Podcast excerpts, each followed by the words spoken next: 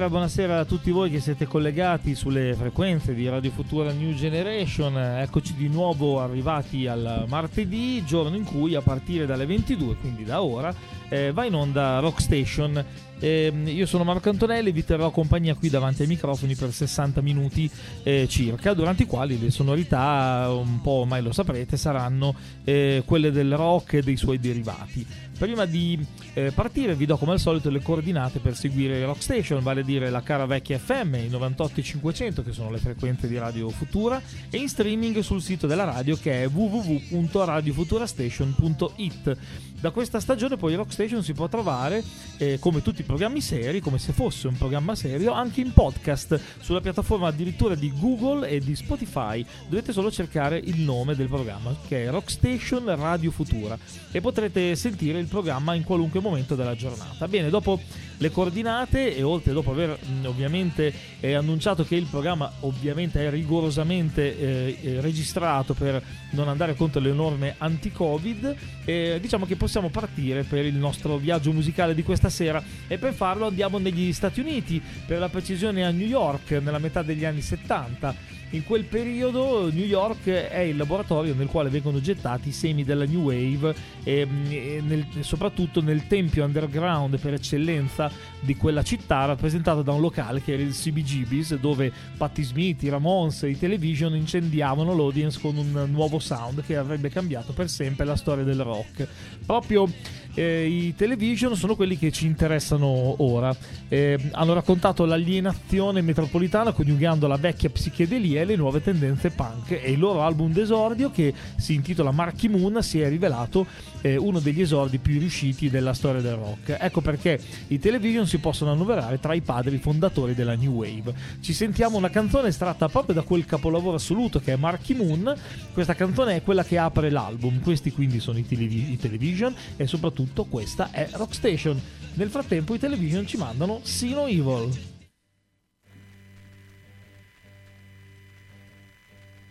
I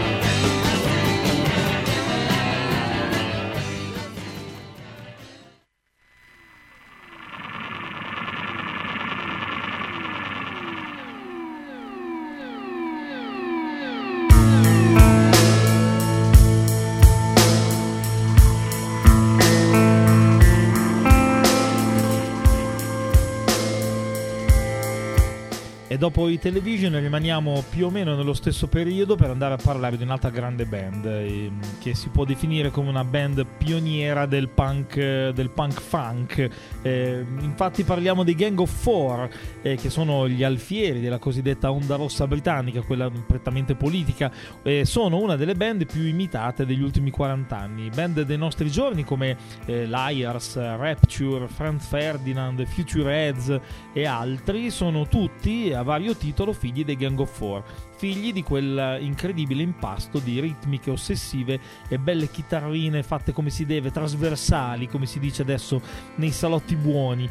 E questo mm, diciamo impasto esploso con un disco nel 1979 che si chiamava Entertainment e che ha stabilito eh, senza nessun dubbio che i Gang of Four sono stati una grande, grandissima band. Andiamo a sentirci un brano tratto da questo album che si chiama Damaged Goods. Questi sono i Gang of Four.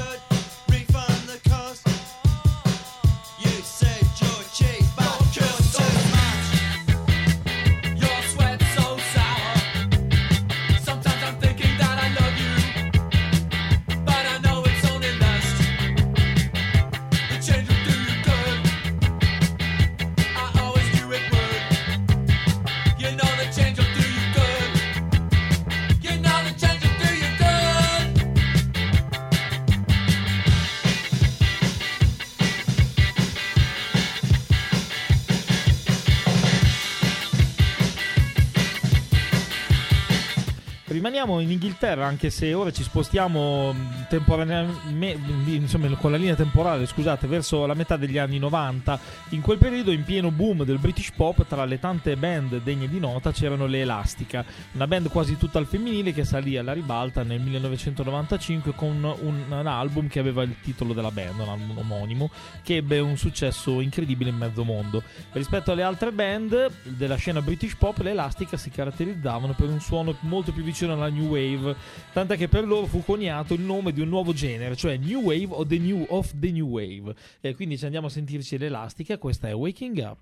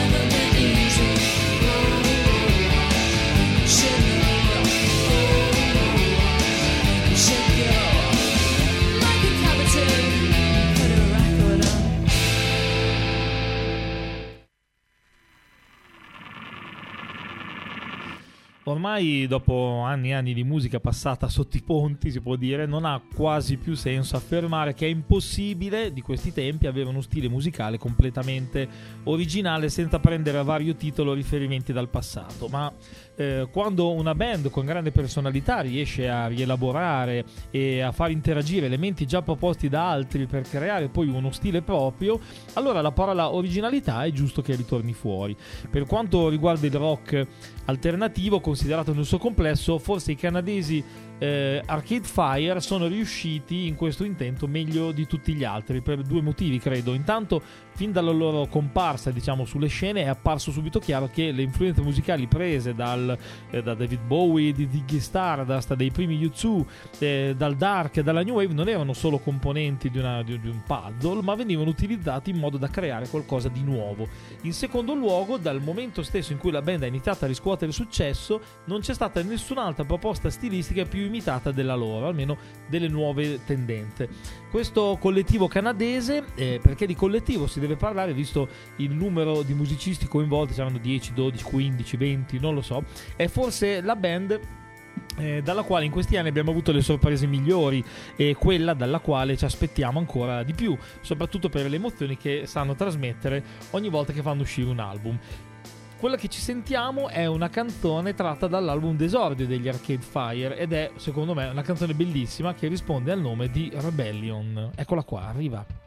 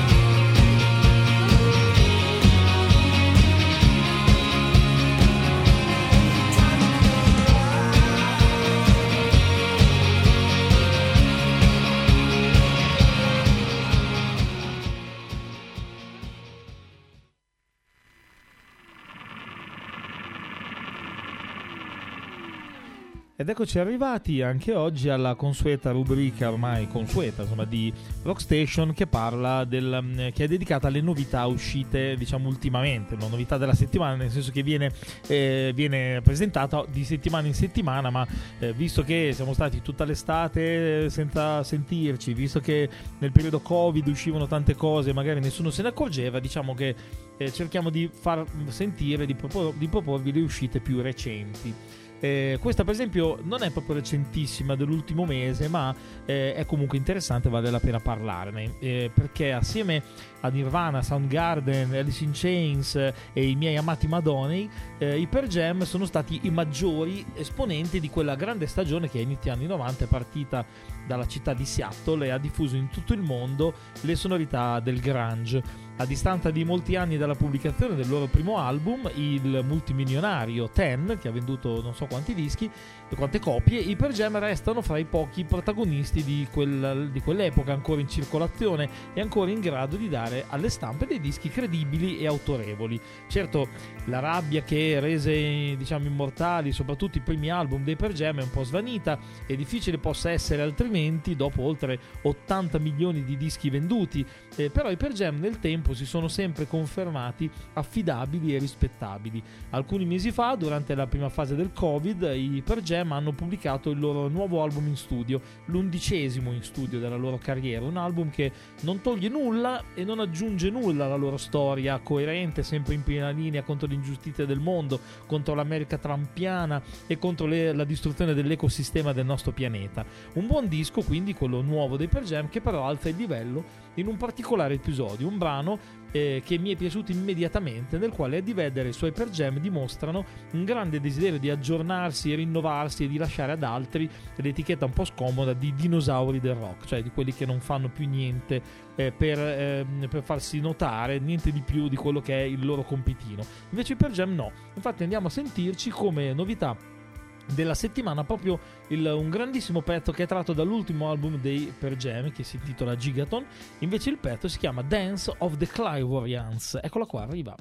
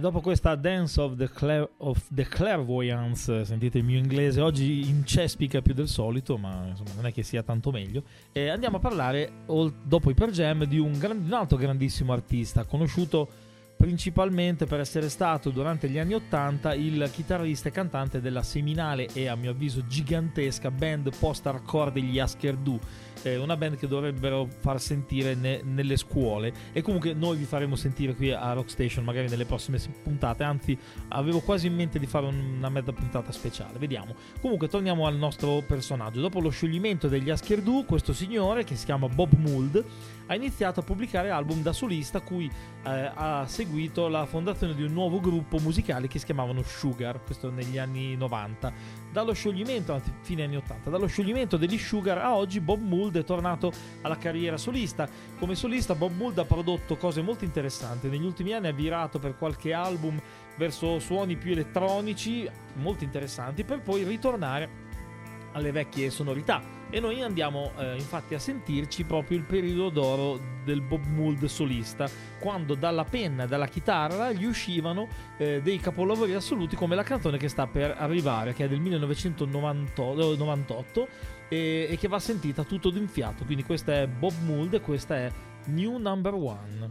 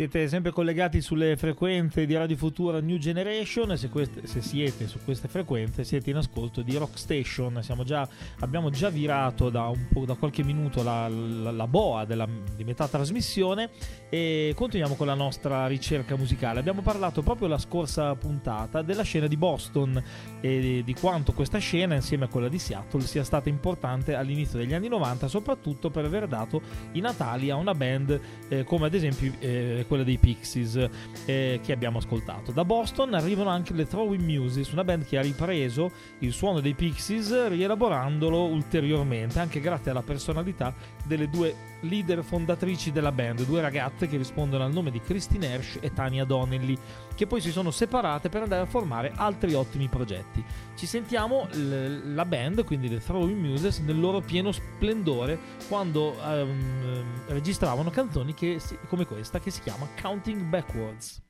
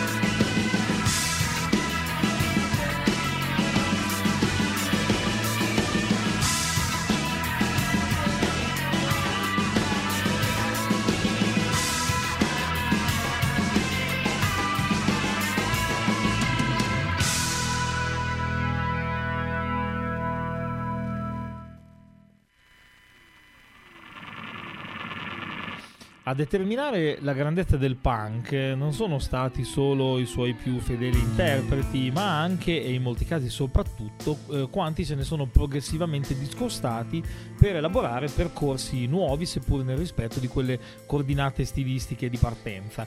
È nata quindi una generazione di ibridi, di ibridi mutanti capaci di declinare il linguaggio urgente minimalista, che era proprio del punk, minimalista con le grammatiche sonore più disparate, dal, dal gothic all'elettronica, dall'avanguardia al funk. Eh, lo chiameranno quando quest- uscirà questo nuovo suono eh, post-punk o new wave o entrambe le cose. Eh, di certo i Wire, capitanati da Colin Newman, ne rappresentano una delle esperienze più avanzate. Eh, figli atipici del punk, intellettuali eh, scostanti e sarcastici, i Wire hanno gettato i semi della stagione new wave su una Gran Bretagna disillusa e alienata. Sono partiti con tre album iniziali folgoranti nella loro perfezione, ai quali eh, è seguita poi una lunga carriera in perenne mutazione tra progetti paralleli, exploit solisti e riavvicinamenti, cioè eh, un fuoco che non si è ancora spento per fortuna, infatti ci deliziano ancora con album nuovi gli Wire, ci andiamo però a sentire la loro prima canzone, la canzone che apre il loro album d'esordio, un brano che suona così nuovo che nessuno potrebbe dire che ha 43 anni. Era il 1977 e i Wire iniziavano la loro carriera così, Reuters.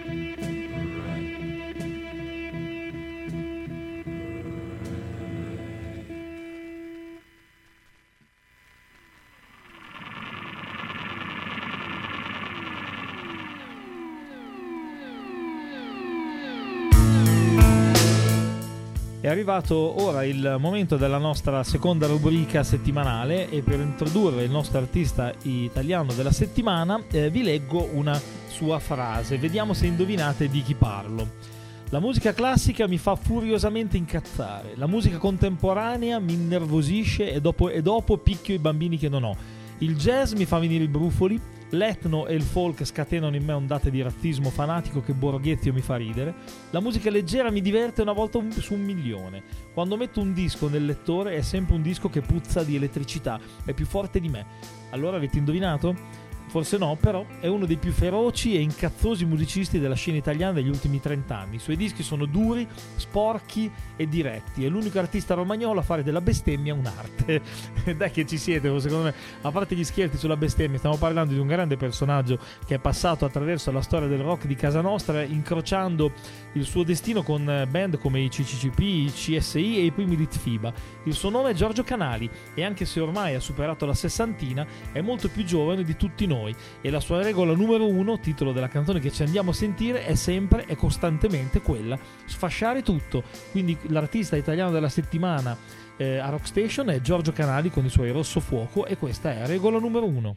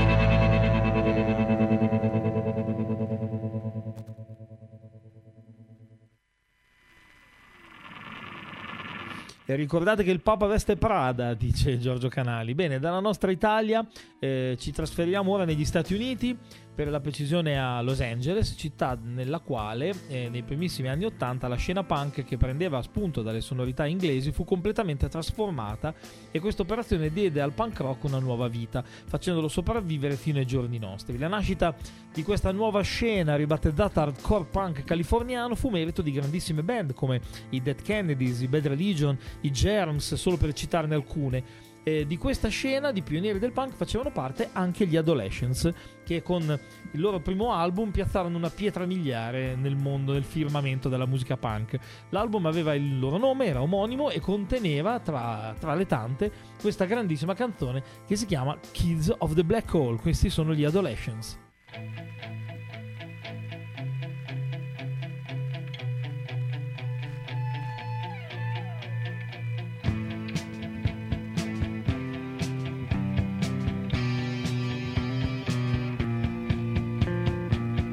that is hurt.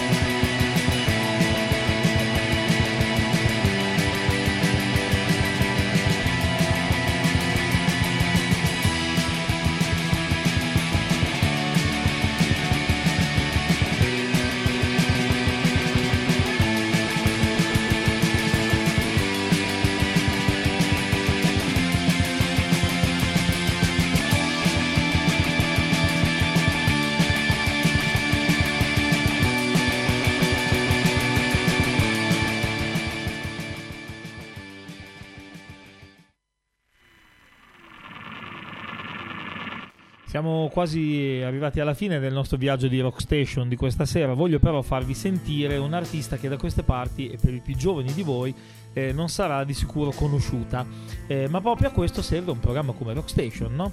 Eh, Juliana Hetfield è una musicista che proviene da Boston, anche lei come le Throwing Muses, dove intorno alla seconda metà degli anni Ottanta eh, forma i Black Babies, una band che è diventata di culto tra gli appassionati del rock anche per la difficile reperibilità dei, dei- dei dischi.